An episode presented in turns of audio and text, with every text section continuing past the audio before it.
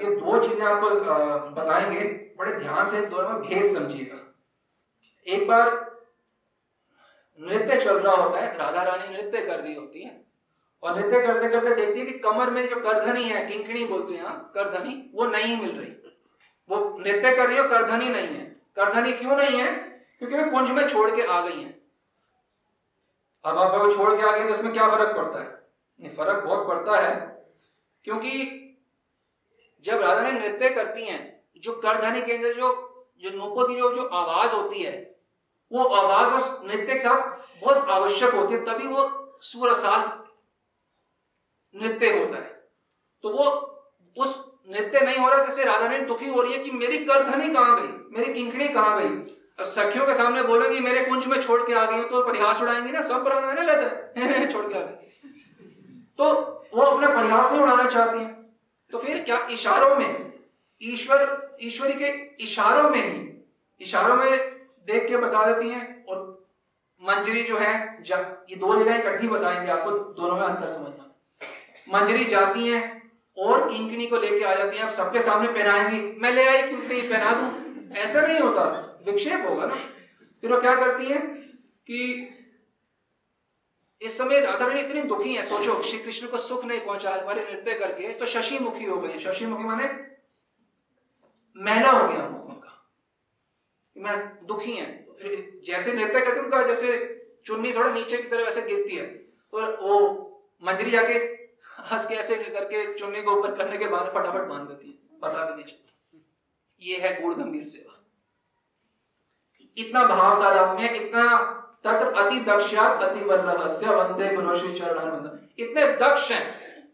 सबके समक्ष के अंदर बीच में जाके किंकड़ी पहना दी पता भी नहीं चला किसी का। और फिर से वैसी आवाज़ आई राधा रानी परम आनंद के साथ लाश से नृत्य करने लगे। सभी के दृष्टि से बच के उन्होंने पहनाई अब हमने आपको यह सुनाई लीला, अब एक और लीला सुने समझे। एक बार क्या होता है, श्री कृष्ण वंशी बजा रहे होते हैं। राधा रानी नृत्य करनी होती है। फिर होता क्या कि नृत्य में ना जो पायल होती है जैसे तो नुपुर निकल जाता है। जब नृत्य कर राधा रानी तो कोई आवाज़, नुपुर की आवाज़ से नृत्य हो रहा है। और थोड़ा समझना, ये जो आवाज़ है, इससे राधा रानी का नृत्य तो हो रहा है, परंतु ये जो आवाज़ नुपुर की है, इससे जो श्री कृष्ण की वंशी ध्वनि है, वो भी समृद्ध हो रही होती है। दोनों चीज़ें समझ रहे नोपुर से राधा का नृत्य तो और अच्छा है और उससे इसे नोपुर की ध्वनि से राधा श्री कृष्ण की वंशी ध्वनि और पुष्ट हो रही हो और समृद्ध हो रही होती it is get it becomes more richer the flute से जो वॉइस आती है इट बिकम्स मोर रिचर समृद्ध हो रही होती है। तो परंतु वो नुपुर निकल गया। अब क्या करें?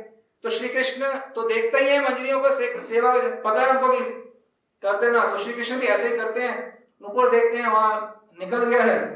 तो श्री कृष्ण सबकी दृष्टि से बचकर ऐसे नुपुर पहना देते हैं राधा रानी को।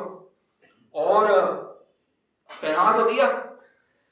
तो उसके बाद सोचते हैं ये राधा की क्रिया की तरह तो मेरी सेवा हुई ही नहीं। इतना तो मेरा ममत्व था ही नहीं। मैं तो ऐसे ही गया यूँ करके पहना दिया।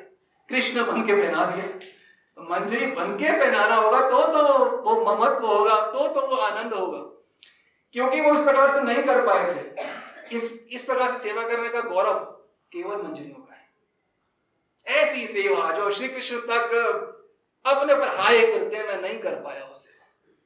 करने के बावजूद हाय करते हैं, क्योंकि वो सेवा एक अलग धरातल पे है। और इसी कारण से चैतन्य महाप्रभु राधा राधा रानी का रसा रसास्वादन करने के पश्चात भी जगन्नाथपुरी में ये मंजरी भाव का स्वादन नहीं कर पाते ये उन्होंने ये वाला स्वादन वहाँ नहीं किया ये वाला, किस लिए? हाय, मैं वैसा स्वादन वैसी सेवा नहीं कर पाया।